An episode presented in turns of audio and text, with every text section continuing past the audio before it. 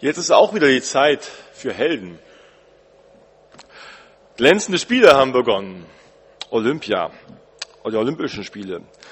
Und viele hoffen auf glänzende Leistungen und glänzende Medaillen. In einer Schlagzeile diese Woche hieß es, Wladimir Putin sonnt sich im Olympiaglanz. Aber wir wissen eben auch, dass der Glanz viel zu oft trügt. Nicht nur hier bei den Olympischen Spielen.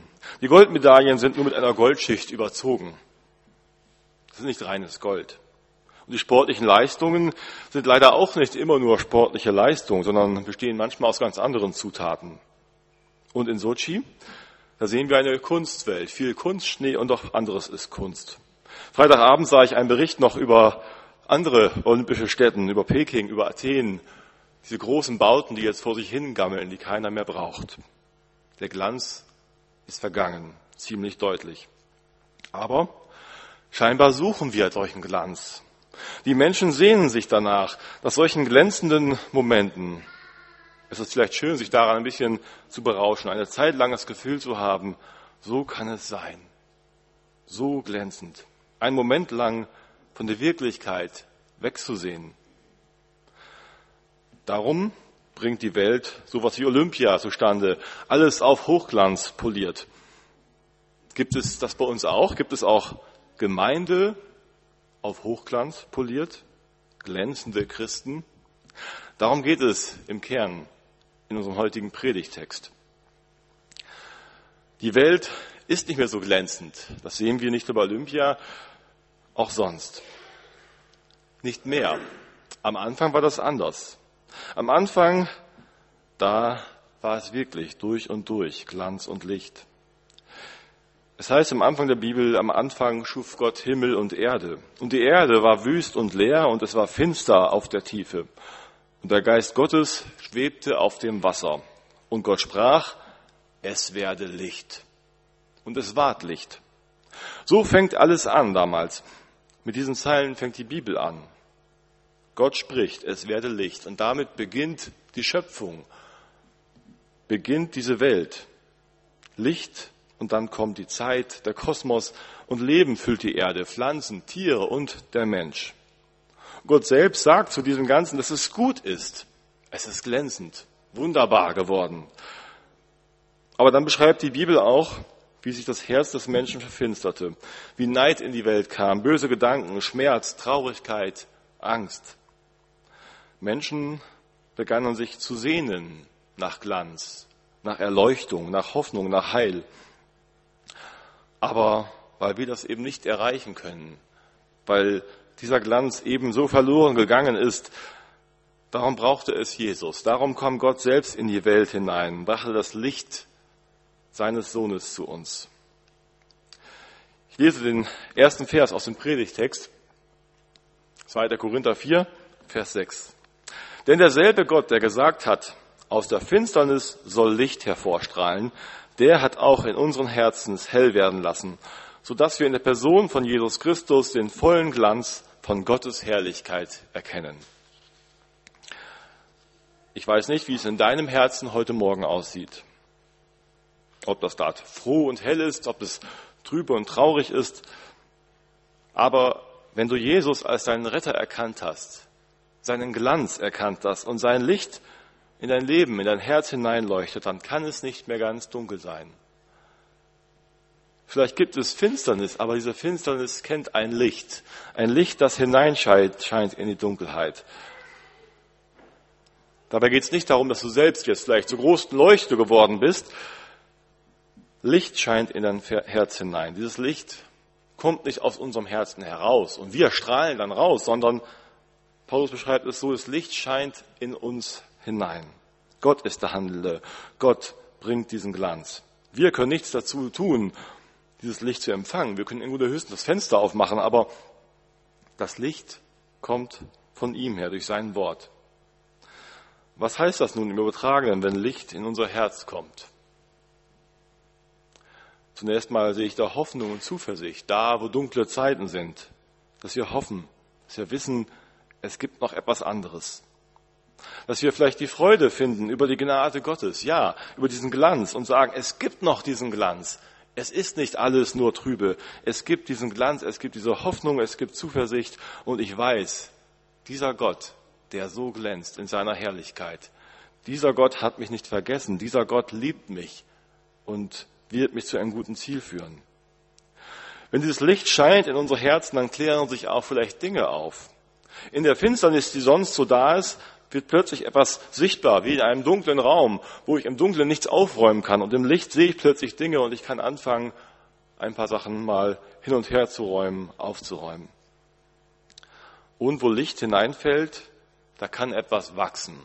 Da kann neues Leben entstehen. So wie bei der Schöpfung damals. Mit dem Licht hat alles angefangen. Mit einer neuen Schöpfung. So sagt Paulus, ist jemand in Christus, so ist er eine neue Kreatur. Neues ist in uns geworden. Jörg Zink schreibt das in seiner Übertragung von diesem Text so. Gott hat am Anfang der Welt einmal gesagt, Licht soll in der Finsternis leuchten. Nun sagt er es noch einmal und meint unser Herz. Licht soll in der Finsternis sein. Ein heller Schein soll aufgehen, dass man sieht und versteht. Hier ist Gottes Herrlichkeit, Licht und Kraft am Werk da passiert etwas Neues, so wie bei der Schöpfung, wenn Gott in unser Herz hineinscheint und sein Glanz dahin kommt. Paulus schreibt dann weiter, wir allerdings sind für diesen kostbaren Schatz, der uns anvertraut ist, nur wie zerbrechliche Gefäße. Denn es soll deutlich werden, dass, dass, dass die alles überragende Kraft, die in unserem Leben wirksam ist, Gottes Kraft ist, und nicht aus uns selbst kommt. Von allen Seiten dringen Schwierigkeiten auf uns ein und doch werden wir nicht erdrückt. Oft wissen wir nicht mehr weiter und doch verzweifeln wir nicht. Wir werden verfolgt und sind doch nicht verlassen. Wir werden zu Boden geworfen und kommen doch nicht um. Auf Schritt und Tritt erfahren wir am eigenen Leib, was es heißt, am Sterben Jesu teilzuhaben. Aber gerade auf diese Weise soll auch sichtbar werden, dass wir schon jetzt in unserem irdischen Dasein am Leben des auferstandenen Jesus teilhaben. Zum einen beschreibt er den Glanz von diesem Schatz. Der Schatz, das Evangelium, die Botschaft von Jesus Christus, das in uns hineinscheint, in unsere Herzen, das etwas verändert und neu schafft. Und auf der anderen Seite macht er deutlich, wir selbst, wir sind nicht der Schatz. Wir sind irdische, zerbrechliche Gefäße. Und da scheint Gott hinein. Wir selbst haben nicht den Glanz, dass wir jetzt die Leuchten sind, dass wir glänzend sind, sondern Gottes Glanz in uns. Normalerweise bewahrt man einen Schatz ja in einem sicheren Gefäß auf. Eine sichere Kiste vielleicht, die noch abgeschlossen wird, damit der Schatz nicht verloren gehen kann. Vielleicht auch eine kostbare Kiste, um diesen Schatz zu würdigen. Gott legt diesen Schatz in dich und mich hinein, in ein irdisches, zerbrechliches Gefäß. Irden, das heißt aus Erde gemacht, aus gebranntem Ton, so wie Adam, Adama. Das heißt aus Erde gemacht, geformt. Der Erdling, der Mensch, wir, der irdische Mensch, die wir noch eben hier auf der Erde leben, noch so irdisch sind, in uns gibt Gott diesen Glanz seines Schatzes hinein und dieses Licht. Das ist zum einen etwas, wo Gott uns auch erhebt und sagt, in dich will ich das hineinlegen. Auf der anderen Seite, aber wenn Paulus das nochmal diesen Kontrast so beschreibt, du selbst bist nicht der Schatz. Ich weiß nicht, wie es euch so geht, aber ich glaube, oft denken wir so und wünschen uns das. Es wäre so schön, wenn wir doch mehr glänzen könnten. Wenn wir als Christen, als Gemeinde etwas glänzender auftreten könnten. Wenn wir eine glänzende Gemeinde wären, mit glänzenden Gottesdiensten, mit Heilungswundern vielleicht, mit wunderbar glänzender Einmütigkeit, wo es keinen Streit, keine Konflikte gibt. Mit glänzenden Projekten und Aktionen, die in die ganze Stadt hinausstrahlen.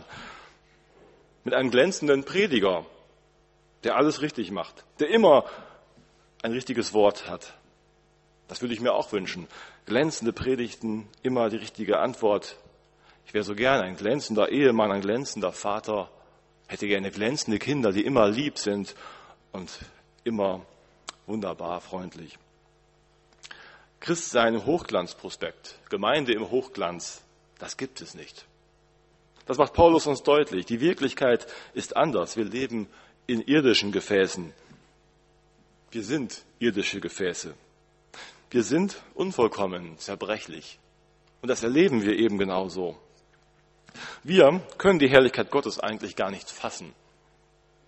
Wir merken, wie oft uns selbst die Worte fehlen, dieses Wort, was wir empfangen haben, weiterzugeben. Dass uns die Worte fehlen. Vielleicht, weil wir selber noch Fragen haben. Weil wir selber in Situationen kommen, wo wir in solche Zweifel geraten, dass wir Gott nicht verstehen. Dass wir nahezu verzweifeln. Dass in uns selbst die Dunkelheit wieder scheinbar so groß ist im Herzen. Wir denken, wo ist denn dieses Licht überhaupt noch und es kaum noch sehen können dass wir spüren, wie verletzbar, wie zerbrechlich wir sind. Weil Menschen uns wehgetan haben, weil wir leiden an unserer eigenen Unvollkommenheit und an der der anderen. Weil wir leiden daran, wenn mich jemand beleidigt, enttäuscht hat, nicht wertgeachtet hat. Und ich weiß ja, eigentlich brauche ich das gar nicht mehr, weil Gott liebt mich ja, Gott ehrt mich ja auch und schätzt mich wert. Und doch bleiben wir so menschlich irdisch. So schnell ist etwas verbrochen untereinander und in uns. Der Schmerz ist dann groß. So erleben wir das. Wäre es nicht schön, wenn es alles viel mehr glänzen würde und viel vollkommener wäre? Und dann kennen wir solche Anfragen vielleicht von uns selber. Das müsste doch anders sein bei uns. Wir sind doch Christen. Wir müssten es doch anders hinkriegen. Und andere sagen das auch vielleicht. Ihr als Christen ihr müsstet doch jetzt fest im Glauben sein. Ihr müsstet doch besser miteinander umgehen. Ihr solltet diese Streitigkeiten doch nicht haben. Ihr solltet doch gnädiger sein zueinander. Und wir selbst eben auch, untereinander oder zu uns selbst, wieso immer diese Sorgen und Fragen? Ich müsste doch viel fester im Glauben stehen. Paulus beschreibt das hier als eine Realität. Von allen Seiten dringen Schwierigkeiten, auch von uns, von innen, die Anfechtungen, will ich damit hineinnehmen. Von allen Seiten dringen Schwierigkeiten auf uns ein und doch werden wir nicht erdrückt.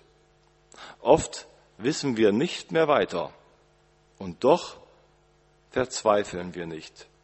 Wir werden verfolgt und sind doch nicht verlassen. Wir werden zu Boden geworfen und kommen doch nicht um. Wir kennen also Bedrängung, wir kennen Zweifel und Fragen. Das erlebt Paulus, das sagte den Korinther nochmal. Aber am Ende hält Gott uns. Aber bis dahin ist es erstmal ein Weg. Wenn man wirklich solchen Zweifel steckt, dass man nichts mehr weiß, nicht mehr weiß, wie es weitergeht. Wenn man das Gefühl hat, jetzt bin ich ganz in die Enge gedrängt. Ich weiß nicht mehr, was ich tun soll. Wenn man weiß, ich kann nicht mehr, dann, dann merken wir, wie angewiesen wir sind auf Gott, der noch kann.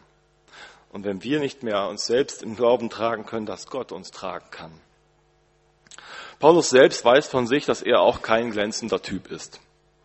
Paulus sagt den Gründer nicht, hier schaut mal her, ich bin gar nicht so schlecht. Meine Reden haben durchaus Erfolg. Ich habe viele Gemeinden gegründet. Da könnt ihr schon einiges aufzählen. Und die Leute später werden meine Briefe in die Bibel veröffentlichen. Meine Briefe, die werden in die Bibel aufgenommen, die die Christen lesen. Nein, er weiß, er glänzt auch nicht immer so. Er stößt auf Ablehnung, zum Beispiel bei den Korinthern, die es gar nicht so einfach haben mit ihm oder er mit ihnen, wie man es nimmt. Und Paulus erlebt es so oft, wie viel er erleiden muss an Bedrängung, an Verfolgung. Paulus erlebt, wie er selbst nicht immer der coole, gute Redner ist, wie er mit Zittern zum Beispiel vor den Korinthern stand, als er zu ihnen redete von Gott. Und die Korinther besagen auch, dass er so ein schlechter Redner wäre, zwar in seinen Briefen groß schreiben könnte. Und er beschreibt selber von sich in Römer 7, dass er noch so immer das Böse tut, was er eigentlich gar nicht tun will, statt das Gute, das er tun will. Paulus selbst erlebt Streit mit anderen Christen, mit Barnabas, mit Petrus. Und es geht nicht immer einmütig auseinander. Paulus sieht, es ist nicht immer alles glänzend. Und das ist real. Auch wenn wir es gern anders hätten. Und genau das war der Vorwurf der Korinther an ihn. Paulus, du müsstest einen viel glänzenderen, viel wahrhaftigeren, herrlicheren Auftritt haben, wenn du der Bote von Christus bist. Du müsstest vollmächtiger wirken. Während Paulus den Schatz jetzt zum Evangelium macht, es hervorhebt und sagt, das ist der Schatz, was Gott in uns hineinscheint, hineinscheinen lässt. Und wir selber sind nur die irdischen, zerbrechlichen Gefäße. Während er das so sagt, haben einige in Korinth ein ganz anderes Bild. Sie halten sich selbst für den Schatz. Wir, unsere Ideen, was wir einzubringen haben, wir tollen Mitarbeiter, wir mit unseren großartigen Begabungen, wir mit unserer Erleuchtung und Erkenntnis, die wir haben. So dachten, so argumentierten sie, die Superapostel, so nannte Paulus sie. Ironisch. Ihr, die Superapostel. Paulus hat es damit Leuten zu tun, die sich selbst empfehlen. Ihr müsst es so machen wie wir. Die sich selbst rühmen, die sich selbst zum Maßstab nehmen, sagen, so ist es richtig. Die meinen selbst über jeden Zweifel erhaben zu sein. Die in ihrem geistlichen Leben, so meinen sie es, voll auf Erfolgskurs sind. Manchmal sagen wir das ja auch vielleicht wertschätzend untereinander. Das ist ein echter Schatz. Eure Mitarbeit, eure Gaben hier, die sind ein echter Schatz. Was wir hier an Musikern haben, nicht nur heute hier, auch sonst, das ist ein echter Schatz, das ist toll. Gestern hatten wir hier den Seelsorgetag vom Verband und einen Familienimpulstag. Dass das hier so geht in diesem Haus, ist ein echter Schatz, dass Leute da waren, die uns bekocht haben, dass das alles so reibungslos lief. Da war viel Dankbarkeit, ein echter Schatz. Das kann man so wertschätzend sagen. Aber eigentlich, letzten Endes, haben wir nur einen Schatz. Und das ist das Evangelium von Jesus Christus, das Wort, das Gott uns zusagt in seinen Sohn Jesus. Martin Luther hat das in einer seiner 95 Thesen so geschrieben. Der wahre Schatz der Kirche ist das heilige Evangelium der Herrlichkeit und Gnade Gottes. Das ist der eigentliche Schatz. Die Superapostel, die Helden, die Paulus da so vor sich hat, die werfen ihm Paulus Glanzlosigkeit vor und sagen, Paulus, du müsstest viel mehr glänzen. Schau dich doch mal an. So eine schwache, leidende Existenz, die soll ein Zeugnis sein von der Herrlichkeit Gottes. Wie kann das denn sein? Sie meinten, Paulus würde mit seinem Leben, so wie er eben lebt, wie er es nach außen hin erlebt und auch verkündigt, so würde er die Herrlichkeit Gottes verdecken, statt sie zum Glanz nach außen zu tragen. Demgegenüber sagt Paulus wiederum, dass seine Schwachheit gerade dazu dient, Gottes Kraft hervorzuheben, auf Gottes Schatz hinzuweisen.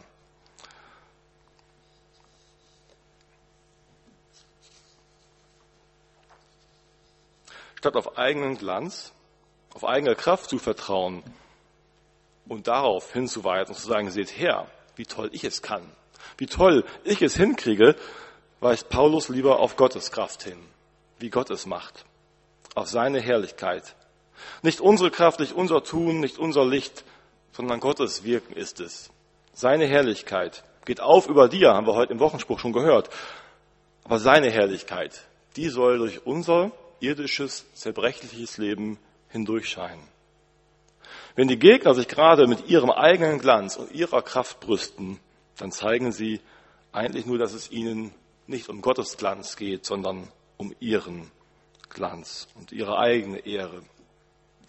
Und Paulus kehrt das eben um. Das ist das Überraschende. Selbst wenn wir sogar an echte Grenzen stoßen, wenn wir zweifeln und in richtige Bedrängnis hineingeraten in unserem Glauben, in unserem Leben als Christen, bis zu dem Punkt, dass wir sagen, ich weiß nicht mehr weiter.